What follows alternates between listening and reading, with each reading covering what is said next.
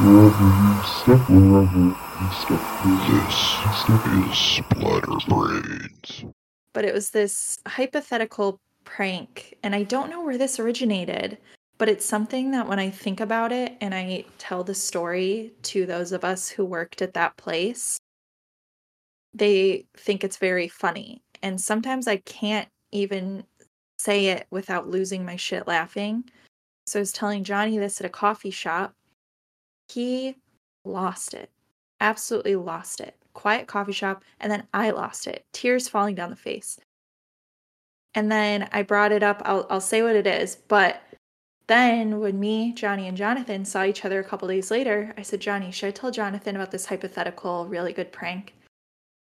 And before I even said it, Johnny lost it again. The entire restaurant looked and it was like that laughter that makes other people laugh. Like everyone was like, what is going on at table four? So think of the the lobby of where we worked in the back. What was- What was the restaurant? I'd like some context here. It was just a place in Logan Square. Okay, all right. And so the the lobby where we used to work, the three bathrooms in that main lobby. Picture the layers of humor if you replace all of the Febreze cans with air horns.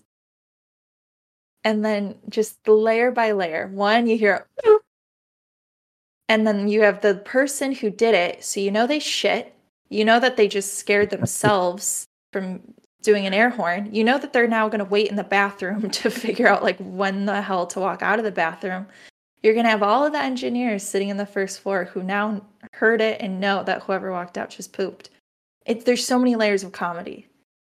I didn't. I didn't. I was like, you're overhyping. Don't don't hype so much before Yeah. you tell the joke. Completely uh, egg on my face. Hilarious. That is hilarious. I'm so mad that nobody ever did that. That would have been so good. It is in the general- funniest thing I can think of ever happening in the world ever. Replacing an air horn, like an air freshener, with an air horn at all is funny because, like, I'm just imagining, like, you know, I mean, I have I have two dogs in the house, and sometimes it gets rainy, and I don't care that they're on the furniture, and Tiff just sprays the furniture with like a scented something or another, just for her to like go to the couch and just. But it's like that. It, the best part about an air horn is it's like that quick, like, pew. It's not even like the long sound. It's just that quick thing and the heart rate. Can you imagine your heart rate? Oh god.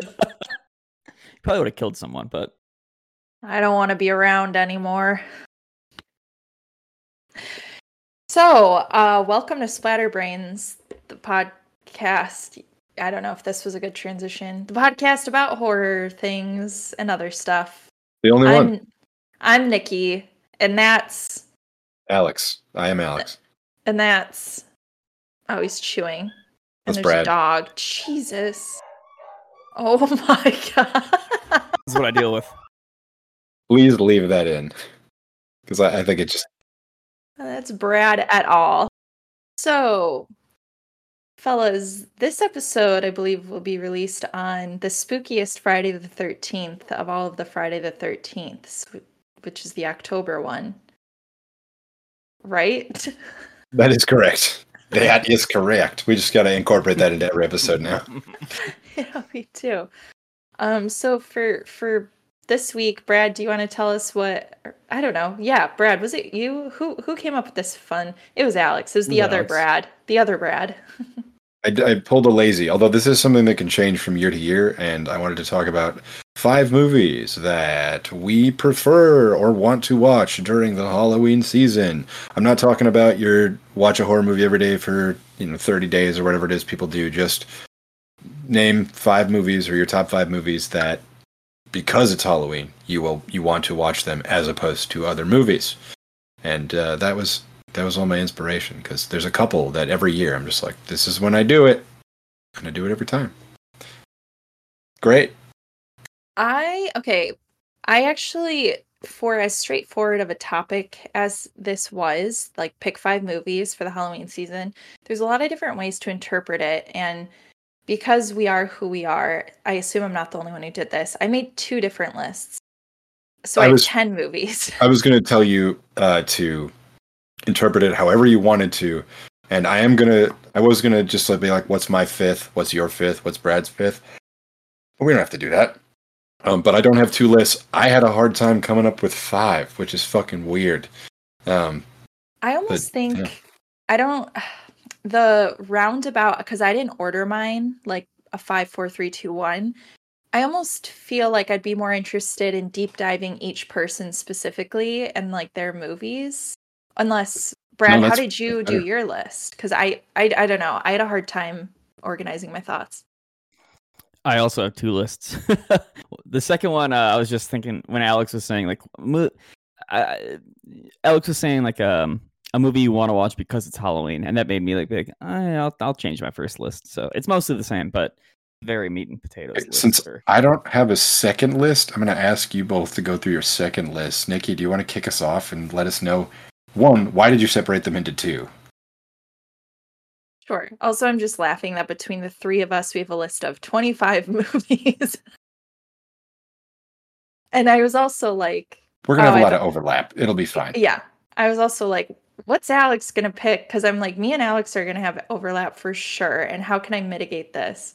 I have nothing exciting, interesting, or obscure because I wanted to be honest. I didn't want to be like I'm the cool guy that has watched movies that people haven't watched or something like that. I'm Yeah. just I, there's a lot of truths I've learned about myself in the last week having to think about this, and by that I mean two days ago or whenever we suggested it. And uh, one of them is that I like the childish side of Halloween more than anything else. Fair. Okay. So let's rewind to a Splatterbrains bingo card. We all know that I'm a Libra, but what we don't all know on a regular basis is I'm a Virgo moon. And that is very important to how I came up with this situation. If you don't know what Virgos are like, Google it. They like lists and organization. So my first approach to the list was oh, five movies. Let me think of like five different iterations of things that I like to watch around Halloween. So I was thinking a classic movie, something that is Halloween themed in its premise, a monster movie, a psychological movie, and one just for fun. And then when I made that list, it took me to a lot of familiar favorites. But then I was also thinking of some like hidden gems that I liked.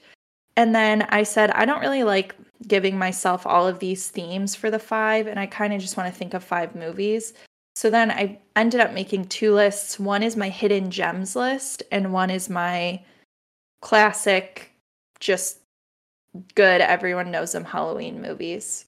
So I don't know if one is more interesting to start with. I think the the classic, everyone knows it, will probably be more inspiring for all of us because we've all seen them.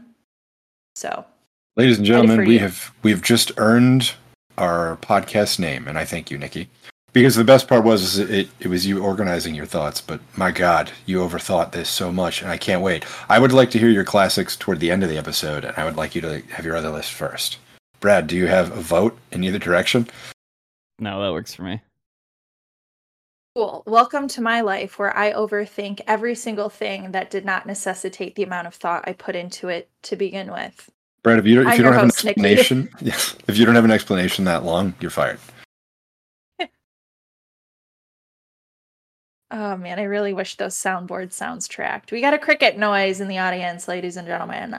Uh, okay, did you say cla- classics? Go through my classics. No, No. do your other ones first. The hidden gems. The hidden gems. Okay, number one on my hidden gems list is the 2017 Indonesian film Satan's Slaves that I saw on Shudder. Um, super high level synopsis. Uh, af- this is from Google. After dying from a strange illness that she suffered for three years, a mother returns home to pick up her children. And that movie, I remember watching in bed with Alex's Shudder account and being really fucking scared and also having a really hard time sleeping. And that is a movie I will not watch alone in the dark, which is why that makes it onto my Hidden Gems Halloween horror list. Thoughts and fifis. Saw that at Cinepocalypse. Uh, I want to say 2018 uh, is when they had it in the U.S. And I've watched uh, another. Only I've only seen one other movie of Joko Anwar, who is the director of that movie, uh, called Impa Tigor, and I think both of them have really bad Americanized names that for movies that are really good.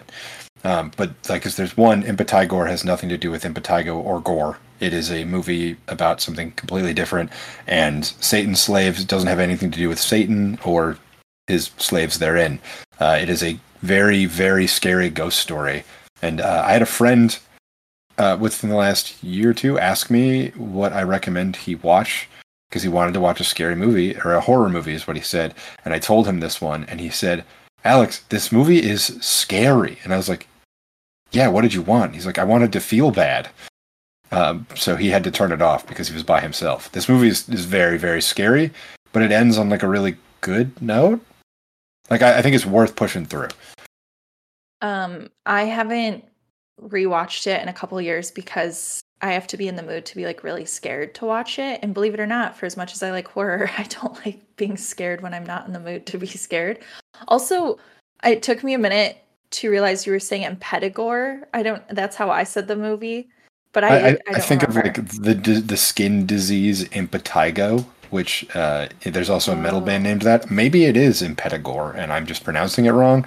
But I assumed because in that movie they're telling people not to touch the main character's skin, it was supposed to be a play on that, and uh, I'm willing to be wrong about the pronunciation.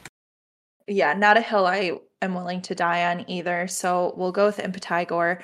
Um, have you seen? I just saw that there's Satan Slaves 2 Communion that came out last year. Did you see that?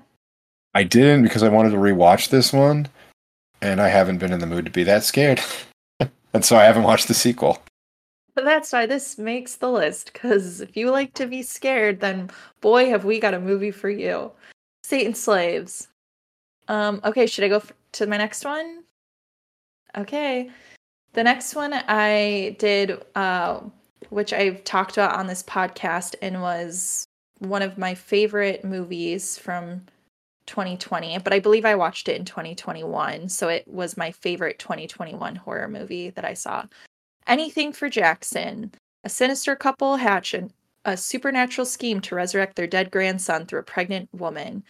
This one was like a shockingly fun time where it felt like the perfect mix of spookiness and like body horror and like comedy almost. I haven't rewatched it since I saw it two years ago, but I really liked this film and it had blood, it had ghosts, it had creepy people, it had scary old people. So all of my favorite things.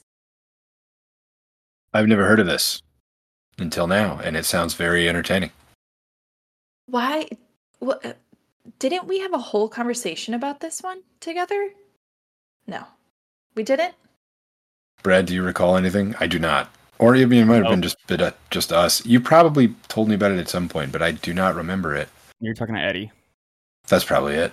Oh, Eddie, remember our conversation? Um yeah, Alex, you should watch this because I think you'll enjoy it. I'm going to rewatch it cuz it's I uh, here's the, my other caveat for all my hidden gems list. I think all of these except for one I've only seen once, but my initial feeling watching it felt so good that these are all going to be worth revisiting for me. You don't have to caveat. I don't think that sitting through a movie two hours or less is a colossal waste of time, even if I don't like something. Gave it an effort, and if you recommend something to me or Brad, I'm in. Yeah, I just want you to know that I'm on Letterboxd, uh, typing up all your little movie recommendations and adding them to my watch list as as you speak. Are you really? Yeah, I haven't seen any of these three that you've mentioned, or two that you've mentioned, and Alex brought up. Carl likes ghost stories. Yeah, she likes ghosts and possessions and stuff. She might really like Satan's Slaves. It's it's scary, but like it's not relentless in a way that it, it doesn't make you feel terrible.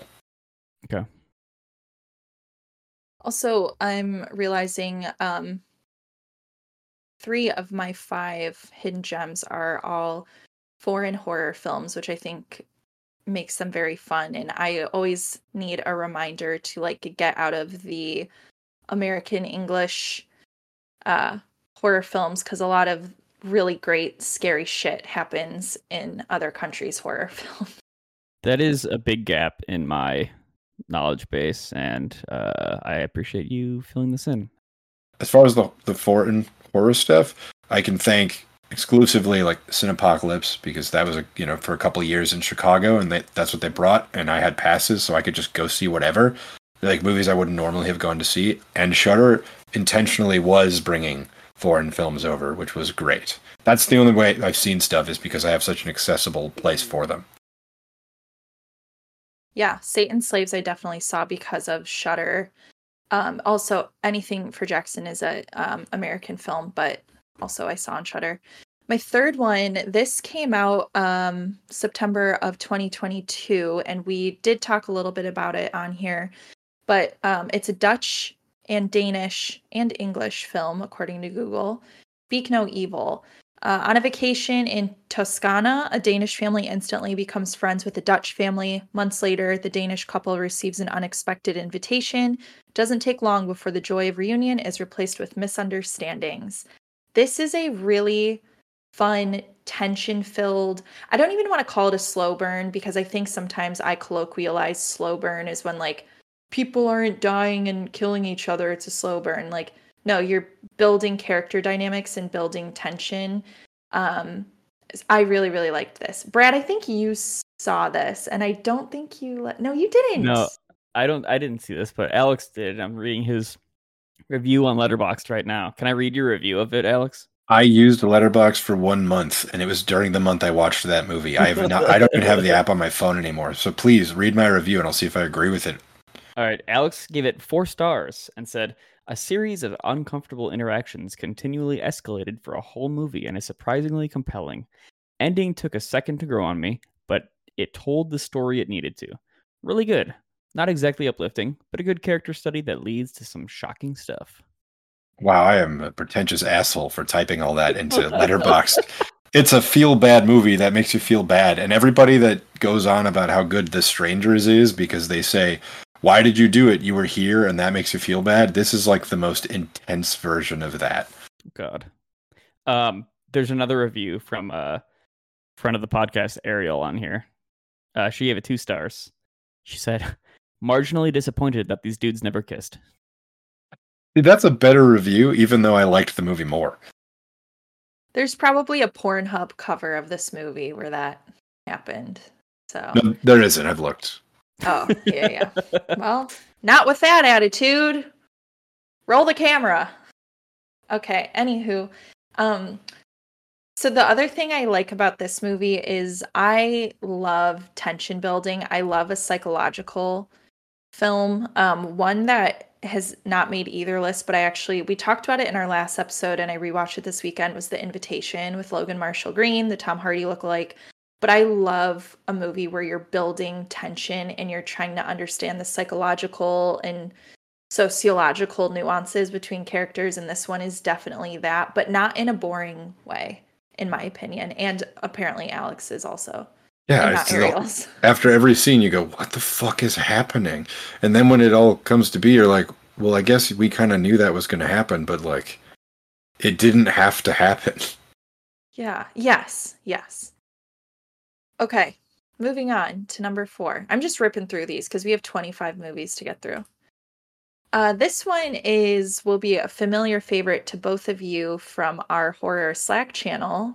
Uh, this came out in March 2016 as a Turkish film, and I saw this on Hulu. It is called Baskin. While taking a break, a unit of cops receive a distress call over the radio directed to an abandoned building in the middle of nowhere. They soon find themselves trapped in a surreal and nightmarish world. This is a movie that is a thing and then becomes another thing that you didn't know it was going to become. And then it's like, oh, this is fun. And it's a little bit body horror, it's a little bit ghosty, hellish. I don't know. Alex or Brad, do you have a memory of your viewing of this? I just remember being like, this was fun. And this was, I remember watching this around probably 2017 or so, like a year after it came out. And it being the first horror movie I'd seen in a while that I felt pleasantly surprised by because I had no expectation of it. movie is very good and it does something that a lot of movies don't do which is make hell scary like everyone has this idea of like what hell is like, and more often than not, you get a lot of like. I, I guess you don't see hell in movies a lot, or used as a trope in horror, other than something like Drag Me to Hell or like The Exorcist or possession movies. But uh, it's not even necessarily that it is hell, but it feels like it, and uh, it's it's unnerving. And I don't like all I really remember is guys in van, guys all tied to the wall, and that's like the, my whole memory of that movie. It's good. I don't remember a lot of this either, other than guys in van and then spooky leader man and some other spooky gross things. And I was like, that I like spooky gross things. And I that's the well. movie. Okay. Last but certainly not least, this is the least interesting of my list, and we've talked about it before, but this is another movie that I had no idea what it was. And when I watched it, I was like, holy shit, I had a really fun time. So that's why I think that's kind of my uh what I necessitate for hidden gem is something where I just get shockingly uh pleasantly surprised by it by the end. Um Creep 2014 with Mark Duplass. Uh, Aaron answers an online ad, drives to a stranger's house to film him for the day. The man wants to make a movie for his unborn child, but his requests become more bizarre as the day goes along.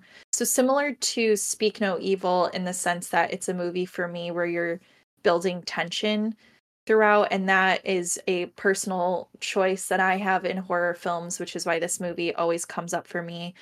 Um, I tried to rewatch it this past weekend, but it is no longer free on Netflix. So I think it's a renting situation. But this movie made my hidden gems list if you hadn't seen it. But I, Mm. at this point, I think it's talked about enough that it's not a It's hidden not on- gem. It's not on other platforms. Not, I don't think it is for free. I'll have to double check, but I think it's rentable somewhere. But I would pay four ninety nine to rewatch this movie. It's good, and it's like an hour five. It's really short. And that's my hidden gems list. I hope you enjoyed It's a it. good list. It is a good list, and it is tonally very different than the stuff that I picked out, which again, not exciting. And I kind of do have a second list now that I'm thinking about it, which was just my runner-ups. Um, but we'll talk about that. So we have later. 30 movies between the three. Yeah, I'm gonna rush through those because it's all stuff. Most of this, everything I've said today, I have talked about at some point in the past. Nothing is going to surprise you. I will just have sentimentality attached to it. Do you want to go ahead, Mr. Sentimental? Okay, so my runner-ups list. So these are movies that every movie I picked is obvious, and none of them are particularly uh, exciting to say. Um, but that would be horror favorites. So movies like Return of the Living Dead, uh, Reanimator. Those are obviously going to be movies I want to watch all the time. But in October, it just feels right. Um, uh, one another one that I was talking to Tiff about this is uh, more on the fun side of things, which would be the first Elvira Mistress for the Dark movie is very good. Uh, I, um, I haven't watched it in a really long time, but uh, I remember seeing it on TV as a kid, and it changed me a lot. Um, let me think. That's basically it. Where I was like, these are movies where I'm like, I could throw those on the list, but like, I, I'm trying to think when to talk about this. Um, so I don't want to put this on a list because not only is it obvious, but I'm annoyed at how people have treated it, which is John Carpenter's Halloween. I am so fucking sick of watching Halloween on Halloween, but I've gone to theaters to see it three times on Halloween because that's just what's happening right now. Um, I think that there's a different film in this franchise that fits the Halloween spirit better, but it is worth noting, at least, even if I'm tired of it, you're going to have the opportunity to see it, and you might as well go see it on Halloween. So that's about that. I gotta change my list real quick. Hold on a second. Fine. You, once I get to my main list, you'll be like, that was your choice, and you were saying Halloween is too obvious, so it's fine. I had the same feelings, but to me, uh, you know, it's the same as like watching a Christmas story on Christmas. There's people that are like, this is so fucking annoying because I watch it every year and it plays nonstop on TBS. But for me, it's like comfy. And so if I can, I don't really like to sit and watch the full Halloween movie. over Halloween, but if it's on TV and I can like put it on in the background, there is something really comfy and nostalgic about having that movie on in October at any given point. It does have my favorite kill in a slasher movie of all time, and no one's ever going to top it, which is where he stabs the guy into the wall and the guy just stays there. That's great. Oh my god, my brother and I, what did we quote? We were quoting this was a month ago. We were in the back seat of my parents' car and we are I think we were like, "My Paul, my Paul." And I don't know why me and my brother both started doing that when uh who's the friend that wears the white shirt and she gets killed in the car? Um not P it's not PJ Soles, it's the other friend with the big not is it Linda? I don't know. The girl who's babysitting Lindsay. The babysitter's babysitting Lindsay, but she's walking from the house to the laundry room where she ends up getting murdered and she had just gotten off the phone with her boyfriend Paul and told him and my brother and I like we always remember the weirdest niche parts of a film where she's just like my Paul my Paul and we are trying to get my mom to guess what the movie was. Anyway, that's that on that. Did your mom win? She we had to guide her there, but we were like 70s horror. She got there. But not naturally. Brad, now that I've uh, shoved my way past my not real list, what what do you have on your secondary list, and why is it a secondary list? Um, well, it, my second list is just it's just a couple things slotted out from the first one. I'll I'll I'll talk about the first one that I had. Uh, at number five, um, The Shining. Uh, obviously, good movie. Um, I think that I changed it out because you were saying like not a list that like is your October thing, but the thing that you want to watch around Halloween season. And I want to watch The Shining all the time, uh, so that's why I slotted it out. But it is better like in the winter time, in my opinion. And maybe we'll do an episode on winter movies. Um, then I also had it follows pretty much the same reason. Uh, I don't feel more inclined to watch it in October than I would other times. Uh, but it's a good fucking movie. Good music, spooky and suspenseful. Um, so I, I, sw- I changed it up a little bit. Um, and you know what? I had number one as the original Halloween. now I want to. I'm going to change my answer. I mean, I don't really need to justify having Halloween on there. You well, you you don't need to justify it, and we are aware of the fact that it is your favorite of like the horror franchises. So like if anybody deserves to put it there, it's you. And that's not to say that Halloween isn't a great movie. It absolutely is. I've just seen it I've gone to see it on Halloween in theaters a lot and there's a lot of other movies I would like people to play also on Halloween. That's all. Yeah, the last like couple Halloweens I've given up on watching it just because I put it on around like when it starts to get dark. And then I just got sick of having to pause and play it every time to get up and give the kids candy.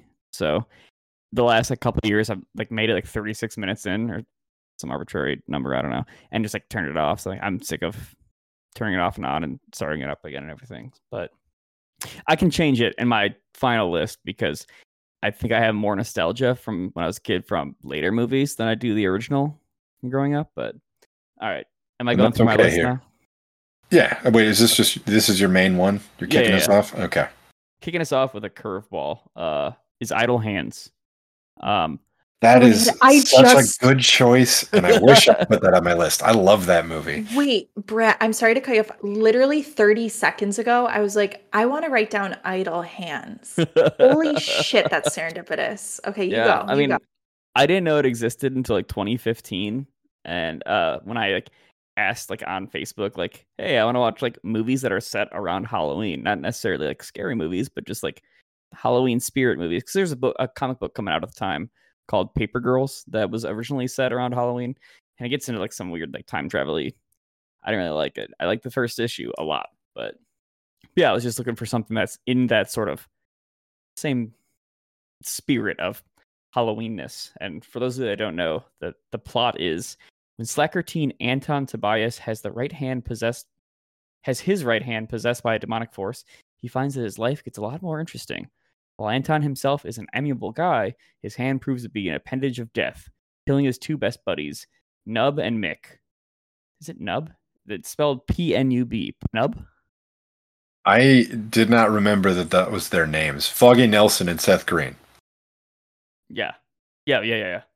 Who okay, and then his two buddies who return to life as wisecracking zombies. In addition to murdering those closest to him, Anton's evil hand significantly hinders his chances with lovely neighbor Molly.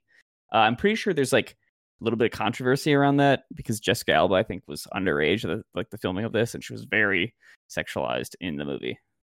Uh, I was not aware of that, and I think she's also pretty publicly embarrassed about being in the movie, which is too bad because it's great. yeah, it's a fun movie. Um, moving on, this one is a bit more meat and potatoes. It's Scream. Um, I feel inclined to watch it around Halloween time because if you're a kid in the mid to late '90s, like every every kid was Scream was Ghostface for Halloween. I remember like getting seeing the mask and getting it at like the Halloween store and like going to school like the next day or whatever it was. Like thinking like, oh, this is gonna be so cool. Everybody's gonna be so scared of my Scream costume, and then everybody's dressed as Ghostface. I remember one kid had like a uh, black and white like jailbird costume with a Scream mask.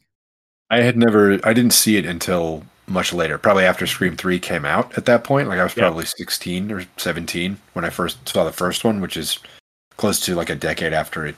I'm trying to think. When did the first one come out? 96? Yes. So like you know, seven, eight years after it came out, I saw it. But the year it came out, I had a Ghostface mask. I Yeah. don't know why, but I did. It Yeah, glowed, it glowed in the dark. Yeah, so many people did. Uh, moving on, also meat potatoes is A Nightmare on Elm Street. Um, I was very afraid of Freddy as a kid, even though I obviously like Jason more. Just like the imagery of him and everything speaks to me a lot more. And I really wanted people to think that I did not fuck with Freddy as a kid. I'm like, I'm a Jason guy, yeah. But Freddy scared the shit out of me as a kid. And I think I remember seeing um like the very end of the first movie on Halloween when I was really young. Like the mom getting pulled into the doorway window in the car, the the canopy of the car like latching over and trapping the kids. And that stuck with me. I think that's a great one too because uh, Freddy does just have such a prominent Halloween ness to him in a way that I feel like other horror figures don't. Like Pinhead, well, other than like Michael and Jason, but like Pinhead, for example, like isn't is a little more second tier to the general public. But Freddy Krueger, even though that's not a Halloween based movie, like does just feel very Halloween season to me as well. Yeah. That's definitely another one uh, that just goes in the favorites pile. Where like I Yeah. feel like I've talked about how Halloween's your franchise. Nightmare was mine. It was the first horror franchise I sat down and was like, I'm, pl- I'm plowing through all this. and my whole life I've gone, I'm going to do that with Friday the 13th, and I've never done it. It's not really worth I, it. I don't think it is, but you know, I could say that I did. Same reason I did all the Saw movies. I did all the Puppet Masters. Eh. yeah, I mean maybe some like the later like uh Friday the thirteenth Friday the thirteenth movies once like Kane Hodder takes over because Jason gets a bit more physical, but like in like the second and third movie, he's just kind of like slowly walking around and like shuffling this way and shuffling that way. But- yeah, I've, I've seen the. I think I've seen the first three. I've seen Jason X. I saw the Friday the Thirteenth, Platinum Dunes one, and uh, Freddy versus Jason. I think that's the only ones I've seen. Yeah, I mean Oh, that's I, like- I've, I've seen Jason Takes Manhattan. Jason takes Yeah. the the boat. yeah. Jason takes the boat. Uh, Wait, you've I've seen seen, all the ones, Jason Goes unfortunately. to Hell, which is the Jason's not in this movie. yeah, that one sucks. Jason The- the- X. the uh cover and like the back of the box art always scared the shit out of me uh from Jason Goes to Hell. But the movie's not very good. Uh okay, my next movie is a wild curveball that no one will ever have seen coming. Uh it's a made for TV kids movie from 2001 starring Christopher Lloyd. It's called When Good Ghouls Go Bad. And the story is from R.L. Stine. Yeah, I remember seeing this as a kid and it stuck with me. One of those things like there's like some images of like this undead kid that was kind of creepy, like locked in a kiln and like pumpkins falling from the sky and being stacked up. Um I'm gonna I'm gonna read the little plot synopsis. I haven't seen this movie in like eight years, so I can't really speak to the quality, but it's something that I think about a lot. All right. In October of 1981, Curtis Danko, the creepy kid from the small town of Walker Falls, was killed in a mysterious accident. He left behind a warning to the town If you ever have another Halloween again, I will return and destroy you all. Curtis was buried in a locked crypt along with a sculpture so evil that unearthly fates were said to await anyone who looked at it. Now, 20 years later, the Walker men have returned to Walker Falls. They start a chain of events that unleashes an army of zombies on the town. Has Curtis Danko risen from the grave to exact his revenge? And will the people of Walker Falls make it through the night? That is the first half of that is almost verbatim the plot of My Bloody Valentine. yeah. Yeah. I'm on to you, Stine. Do you know if it's have you been able to find it anywhere? Because that's uh, that's one what I was going to say about this movie wasn't that I had heard of it. It was that this is more exciting to me during Halloween season than graphic scary horror. I'm more excited about candy. Like I'm more excited about the aesthetic of it. Like and so I definitely have one or several kids movies on my list. Me too. I feel the exact same. Can you say the name of it again? When good ghouls go bad. I'm sure you can probably find it on YouTube or something like that. Oh, ugh. This also the cover reminds me of um Little Vampire with Jonathan Lipnicki, like oh of yeah, I the love that same movie. era. Yeah. I've never seen that movie, but I've seen the art all the time. oh my god. Okay, and it stars this guy Tom Amandes or Amandes who oh my god, he plays the dad in my favorite Mary Kate and Ashley made for TV movie Billboard Dad that came out I think in 1998. And oh, wow. Wow, wow, wow, wow. Okay. Yep. All right, yeah, Great. the whole movie is on YouTube. So No. Good. moving on, my number one I had it was Halloween, but I'll talk a little bit about uh, other ones because we've talked about it to death. Um, but I have a lot. I think I've definitely talked about this on the podcast before, but I specifically remember one weekend when I was really young. I think my dad was away on a business trip. It was like the fall and it was rainy and everything. And I just remember sitting down and watching Halloween like all fucking day. So I, I don't know which one it is, and none of the these three aren't really good movies, but the ones that I have most nostalgia for are either Halloween 4, The Return of Michael Myers, Halloween 5, The Revenge of Michael Myers, and Halloween H2O 20 years later.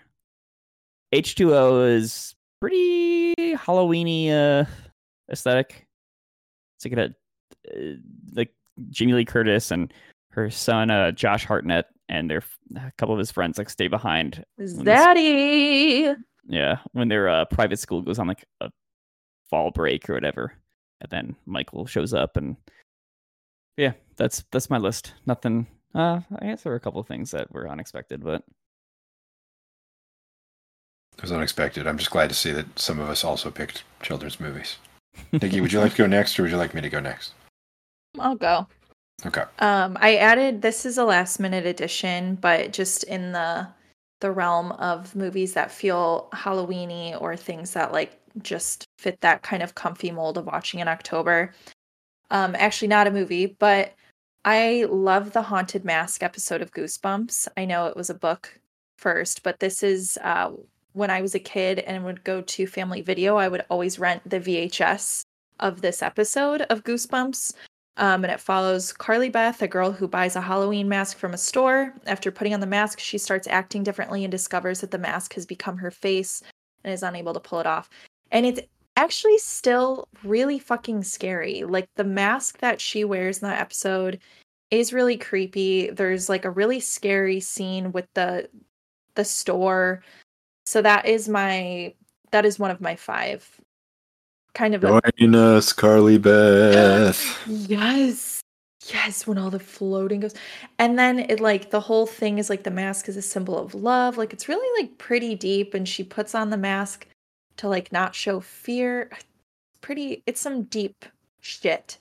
There's also know- the return of the haunted mask or something like that. That's the guy with the old man mask. yeah. Doesn't he like get like out of breath and becomes like an old man kind of? Yes, and there's like Yeah. spiders that crawl across the mask. Yeah. You know that.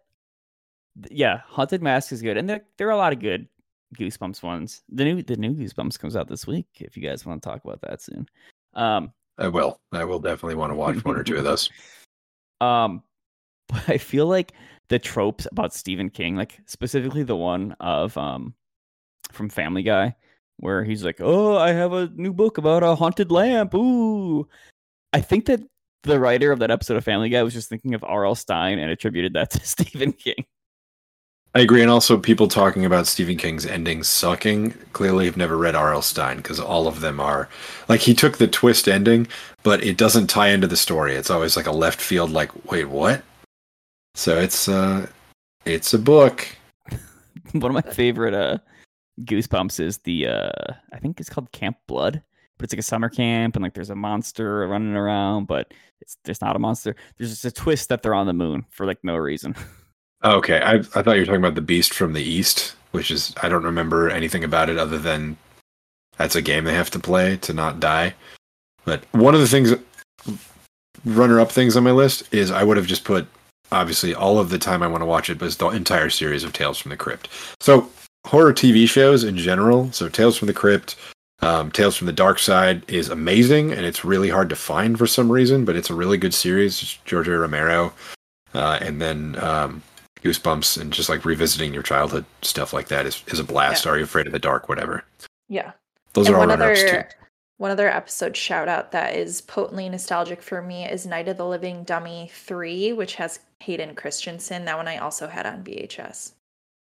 I we had many of the books at home, and I think my brother had a hardcover that was just the Dummy trilogy, and it had a little light up like you pushed on the. It was a hardcover. You pushed on the dummy's mouth, on Slappy's mouth, and it lit up.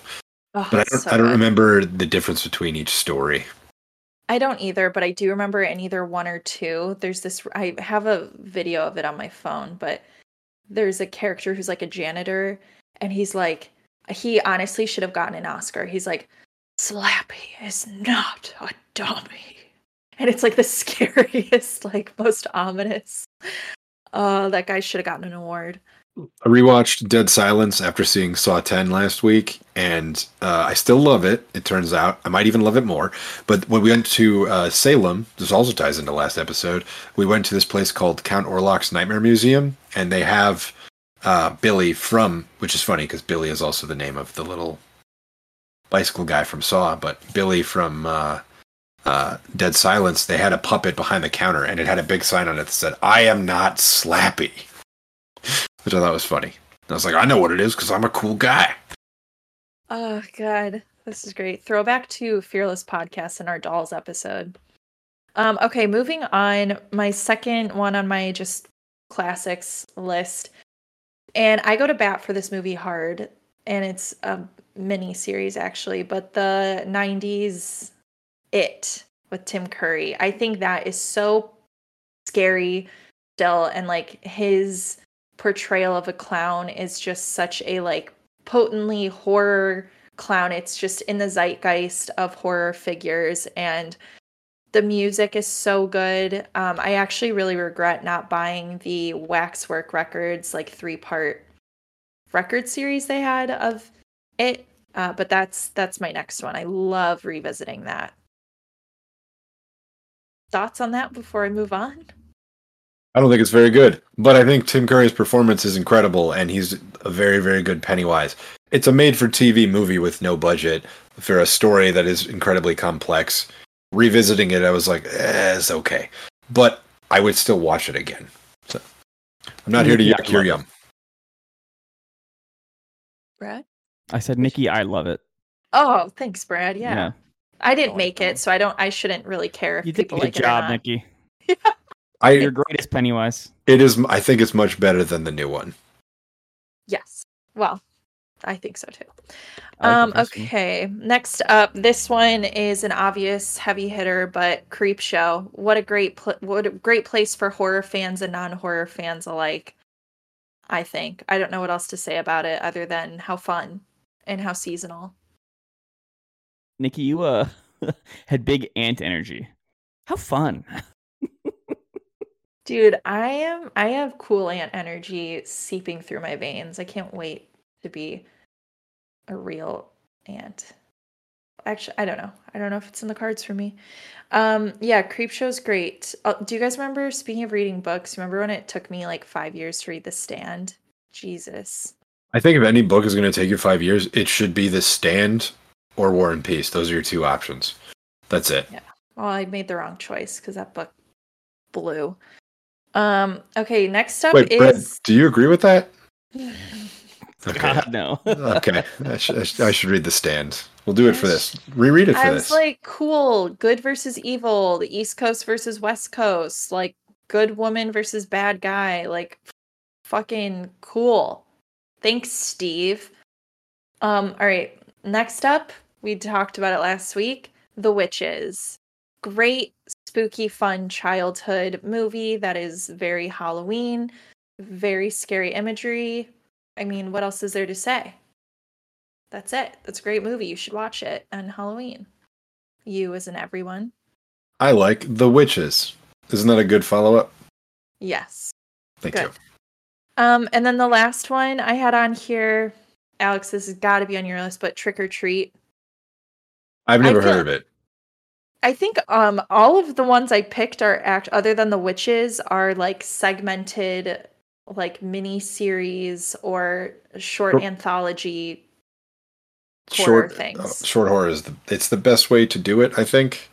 And uh, I will just get it out of the way that uh, I think that Trick or Treat is a movie that went uh, under uh, appreciated for many years, and it got Nightmare Before Christmas so fucking hard in the last five years that I'm like embarrassed to say how good it actually is, and that it is number one on my list because I have to watch it because somebody finally made the perfect Halloween movie for me, which is like it feels childlike.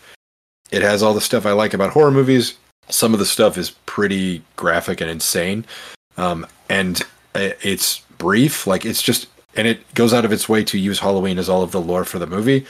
I don't know why that hasn't been done more times explicitly. Like this is a Halloween movie that takes place on Halloween, and many different monster things happen. So it's it might feel like the, the basic response now, but it wasn't because of how poorly uh, it was marketed and how it never got its theater run, that kind of thing. So, number my number one, we'll just skip that right now. Get that out of the way.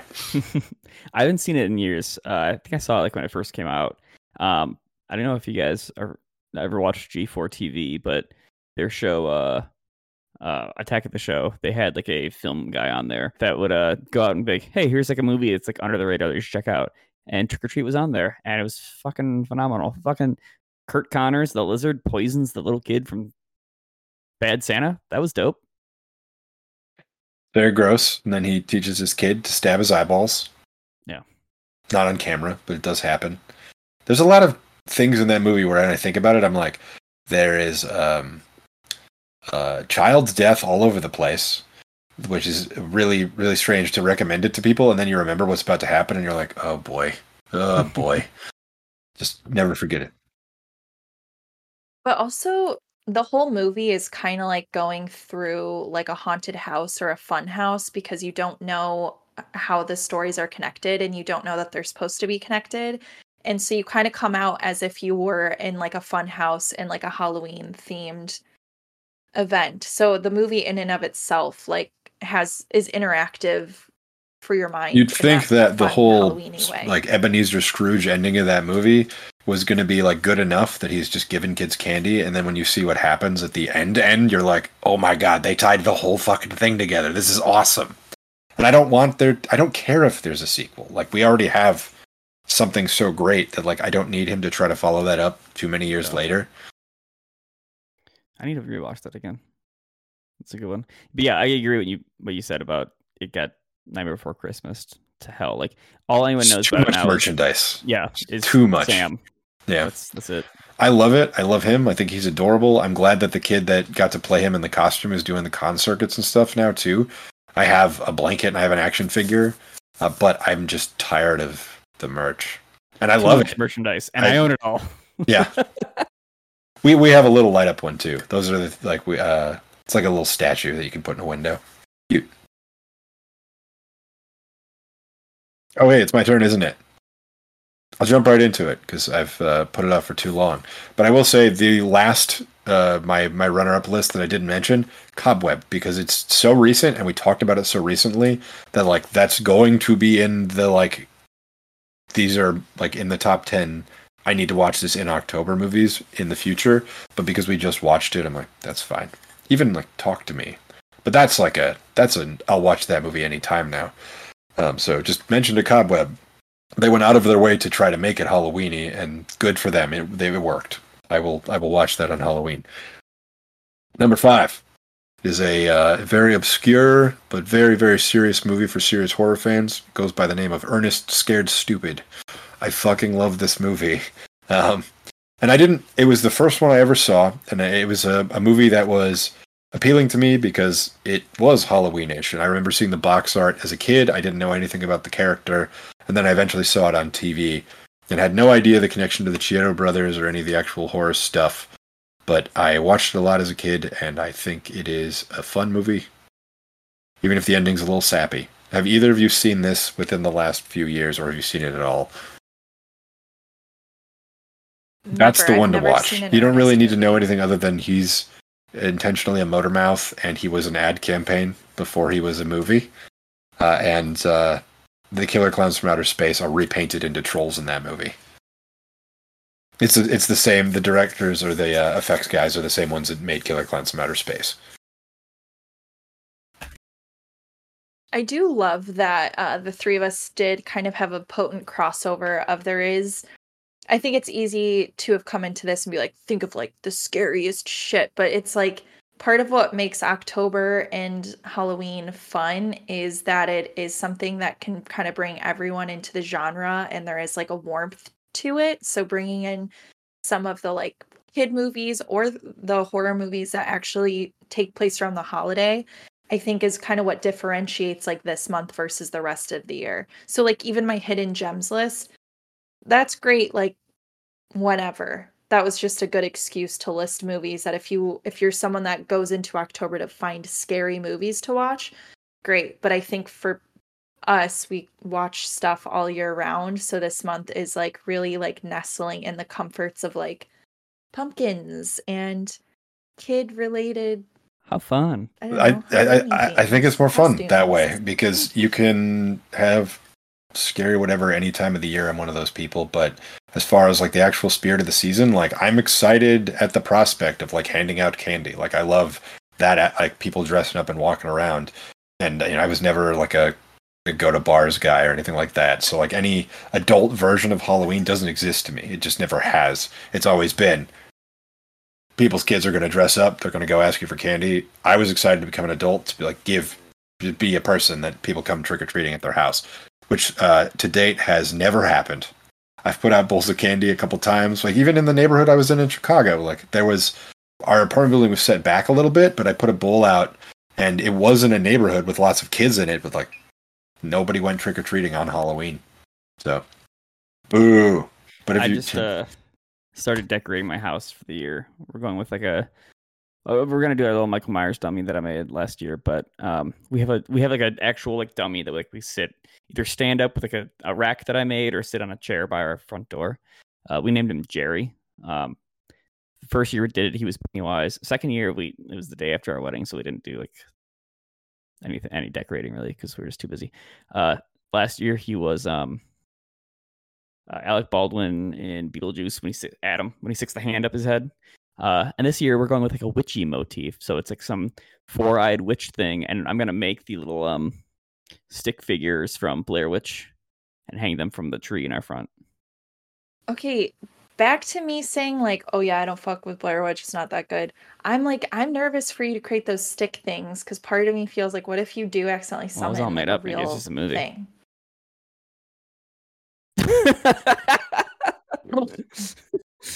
Brad's Um, final final Going last back words. to uh, Ernest Scared Stupid, you know, I always thought that I never saw this movie, but I think I might have because I have like a memory of a treehouse in like a kid's backyard, Yep. and this treehouse is featured heavily in this movie. Yes, in somebody's backyard. I mean that's where most tree houses are, but also the troll comes from a really big tree that has like little pods that spits little trolls out of it too. yeah, I'm gonna have to watch this movie and see. this Eartha, movie I'm thinking. Eartha Kitt plays like the like town witch that knows the whole folklore of it, and she is great. I'm gonna have to watch this and see if this is the one. It's a get, little like nuts. So he, Ernest does some stuff where he turns into different characters on camera, and it's definitely for children. So just be aware of that. yeah. Do you guys ever have like a little like just like a shot from a movie in your memory? You can't quite place what it's from, and like you just have a quest to figure out what it is because this treehouse business is where I'm at now. One of the movies on this list, that's actually one of the main things that happened to me, where like I hadn't seen it since I was a kid, and it like I had a lightning bolt moment where I figured out what movie it was. Okay. All right, let's continue with your list. Number four, and it's very it's tied to a very specific memory, is the original Night of the Living Dead because it was one of the first times I went to a local theater to see a movie at midnight on Halloween.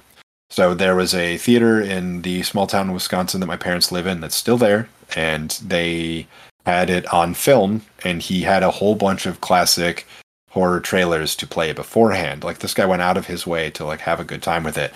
I had never seen it. I thought I knew what it was going to be, and I had no idea what it actually was. And that movie still holds up to date and is fantastic. It is one of my favorite movies. I like it on Halloween because the first time I saw it was on Halloween. The, the other thing that ties all my movies together, I think all of them take place in small town America. And that's just something I, I identify with strongly as like Halloween vibes. Try that in a small town, you know? Jesus fucking Christ. No, thank you. Speaking of trying that in a small town, uh, my number three is Pumpkinhead. Uh, that is a movie that I think is very divisive because with a name like that, you would expect the creature to actually have a pumpkin for a head, which he does not. Um, but it, uh, because of the name and because of the tone of the film, it's not a gory movie, and you'd think it might be with a big, scary kind of alien-like monster in it. But I really like the very, very scary old witch in the woods. Um, I think her name is like Haggis or something ridiculously like it's a witch.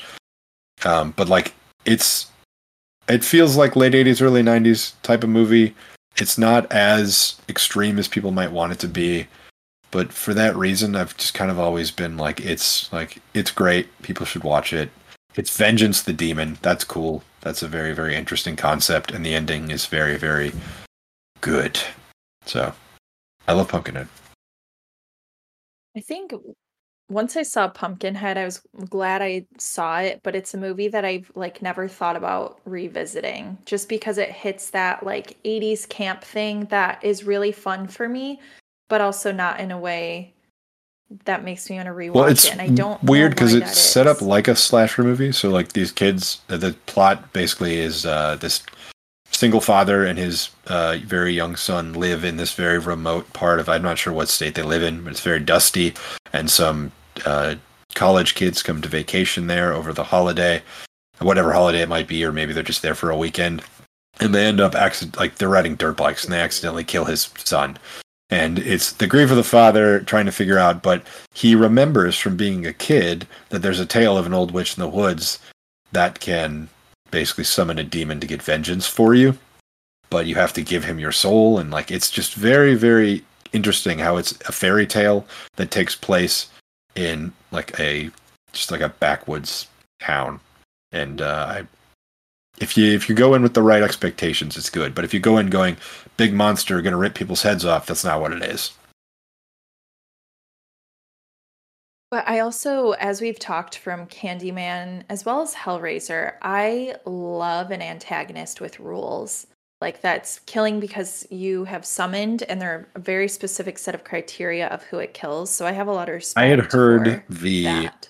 Um, this is controversial. Um, the Michael Graves era Misfits song about the movie Pumpkinhead. It's called Pumpkinhead.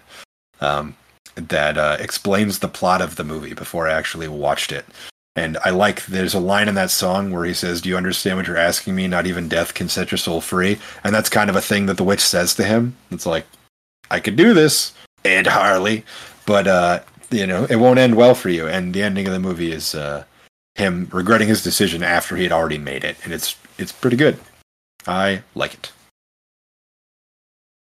I just accidentally muted myself. My number two is, which is I'm just going to say is the top of my list because we already know we talked about Trick or Treat watch it. It's a Halloween movie about Halloween. Can't get any more obvious than that. Um, other than Halloween. Sorry, Brad. Um, although, if I was going to put a Halloween on the list, Halloween three I think is a better like Halloween film solely because of the fact that there's the little the masks that are so pivotal to the plot, even though it's a very strange plot. I'll allow it. Okay, thank you. Um, so my number two is uh, 1983's Something Wicked This Way Comes, the Ray Bradbury adaptation that Disney put out, uh, which I rewatched last night in preparation for this.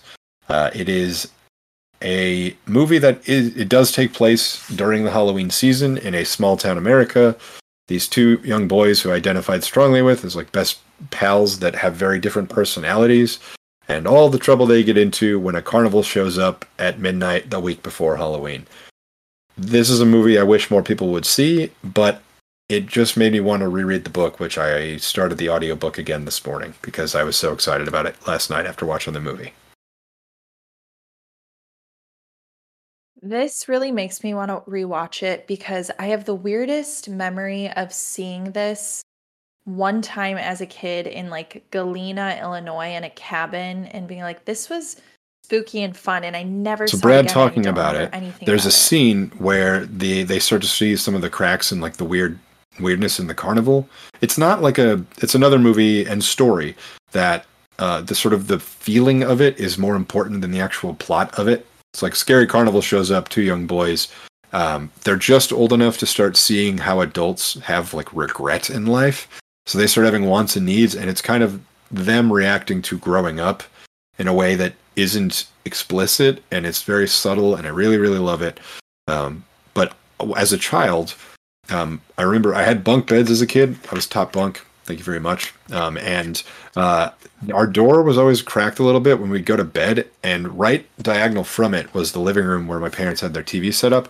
And I remember as a kid being like half asleep and just trying to watch what they were watching on TV from my bedroom. And there's a scene where a um, uh, a guillotine um, comes down, and you don't see who it is, and then a head rolls into a basket, and one of the boys sees his own face in in the basket. And I was so terrified of that as a child. I didn't know what a guillotine was. Whatever, I had no idea it was this movie because I didn't want to tell my parents I had been watching TV. So I was probably 17 or 18 when I actually watched this movie again and I was like, "Holy shit." And I spent that entire time like 10, 11 years just having no idea what it was from. That reminds me of uh, two movies where I saw other classic movies through them. Little Monsters. I, I believe I've talked about this, where um, Fred Savage's character goes into a closet and he sees the scene from the original The Fly, where he's like, "Help me!" and stuck in the spider web, and then you see the spider, and it was the scariest. Do they just play the seen. footage? Like is it just the, the, movie? other one was when Okay. yeah they just show they show the tv screen of that scene of the original fly which i still haven't seen because it Well, that scene freaked me out so much and then in beethoven they show the wolfman scene where he's like doing the transition and going through the neighborhood and i was like these things are fucking scary and that's huge huge shout out to my horrors. other runner up list that I just made up now, which is I don't know why I didn't specify all of the Universal monster classics, uh, Invisible Man, Wolfman, Frankenstein, Dracula. If you haven't seen them, they are so good. Like they're still great. Oh man, And my number one is still them. is Dracula because it is as good as uh, as people treat it. And Bela Lugosi is fantastic, and he made us feel like Dracula always had an Eastern European accent. So it's cool. It's got been- real Halloween vibes. I've been really wanting to watch uh like the Hammer horror movies like for like a couple of years. I think most of them are on HBO Max now, which is cool. It is cool. And Hammer as a label just started back up and they are putting out a new movie, I think this year. There's been previews for it, which is uh, Dr. Jekyll and Mr. Hyde. And the star of the movie is, um, I don't remember what she wants, what her first name that she prefers to go by now, but Eddie Izzard is the main character. And I think that is such a perfect person to play Dr. Jekyll and Mr. Hyde as somebody who has publicly gone through so many different identities and expressions of identity, and we've all kind of accepted it. I, I really love Eddie Izzard, so that's going to be a really cool movie, I think. Do you uh, guys have any other movies on your list you want to talk about, or do we want to play a couple of cards? I have a show that's all ages that I just thought of that I think is a good rec.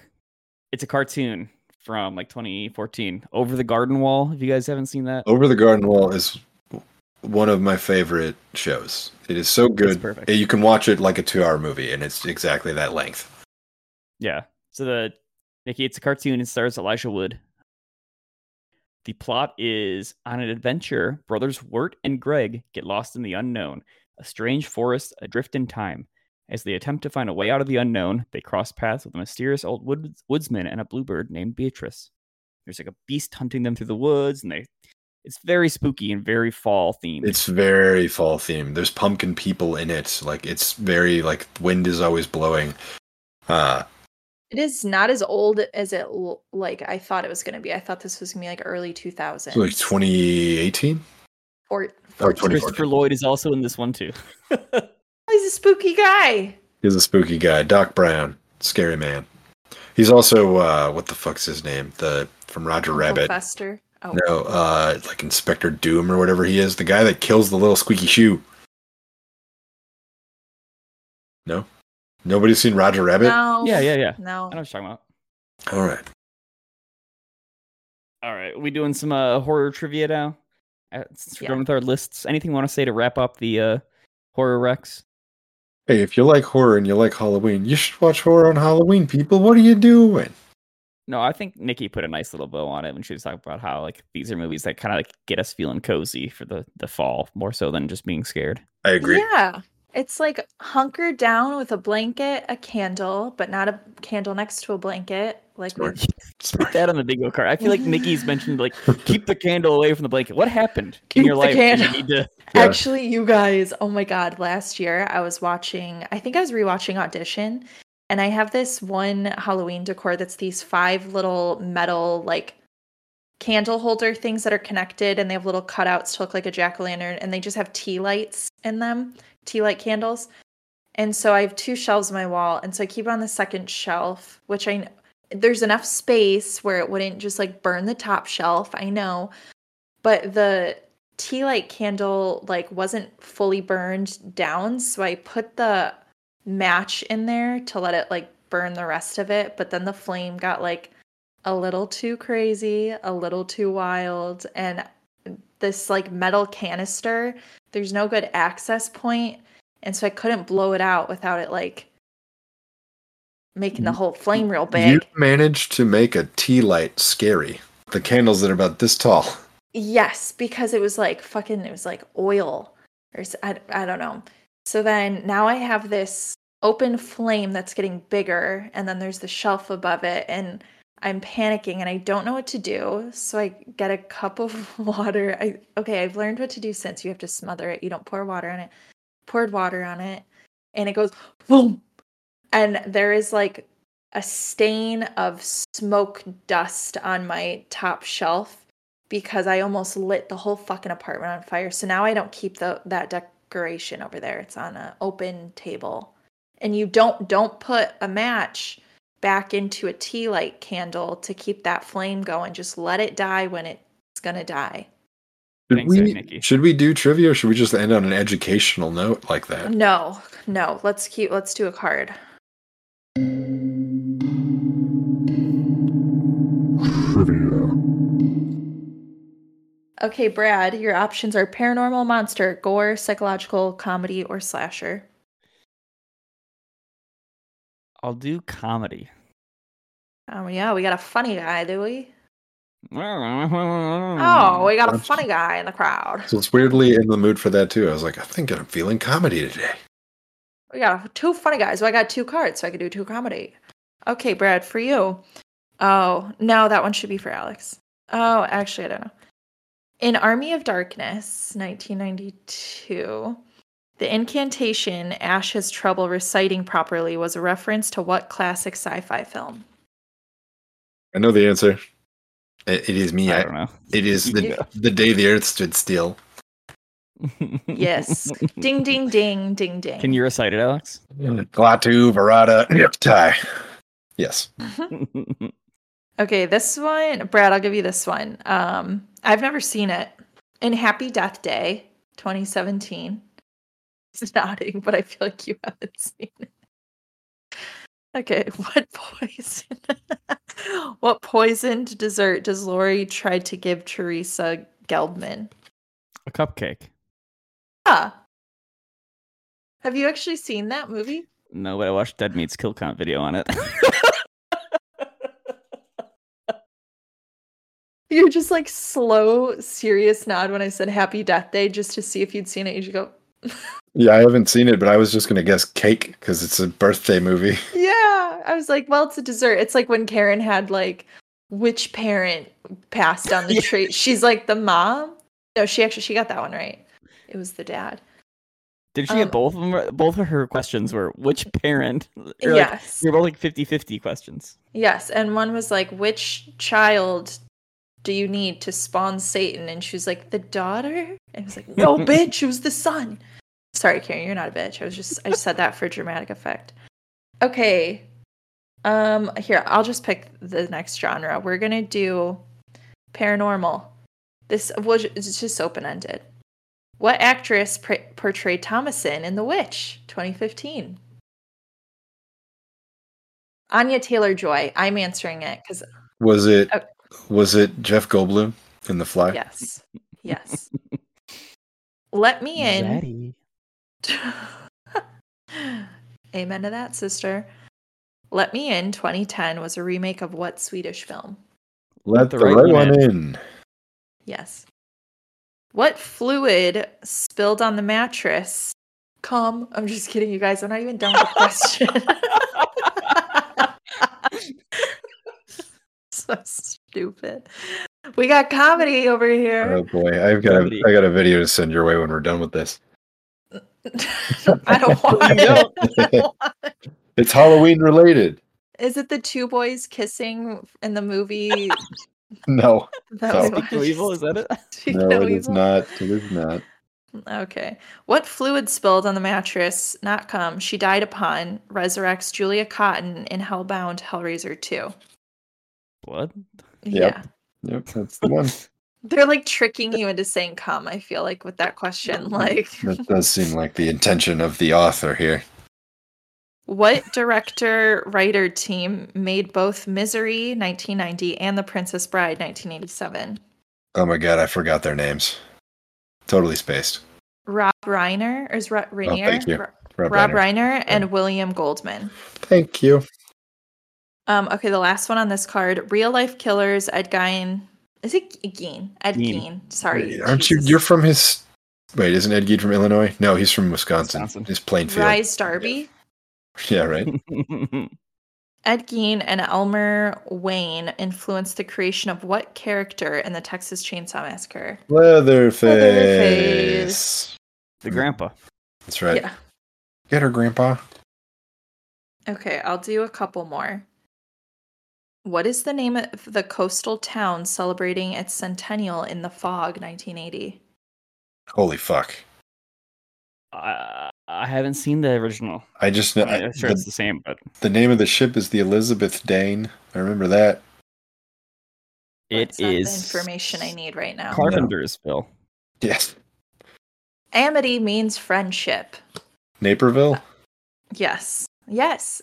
Naperville Bay, Antonio Bay. The, the Okay, this soundtrack to that movie is my favorite Carpenter soundtrack.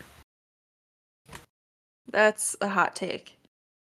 Um, this is the last question I'm gonna do because I don't like any of the questions remaining on this card.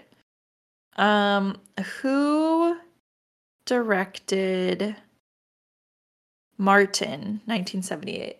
George A. Romero. Yes. I've never seen it. It's hard to find. Martin, that's a good name. Hey, yeah, I know a guy. So, I have one more trivia question for Brad. Where can you find us on the internet? Ah, damn! I was gonna ask like top five places they could find us on the internet in October. Oh, too bad. Uh, Instagram at Splatterbrains Podcast, Facebook Splatterbrains Podcast. You can email us at brainsplatter at gmail.com. I think that's it. And on that note, the spirit of Halloween saw when farts. Hooray. Wherever you step, wherever I step, wherever. So, uh, please leave Wherever that.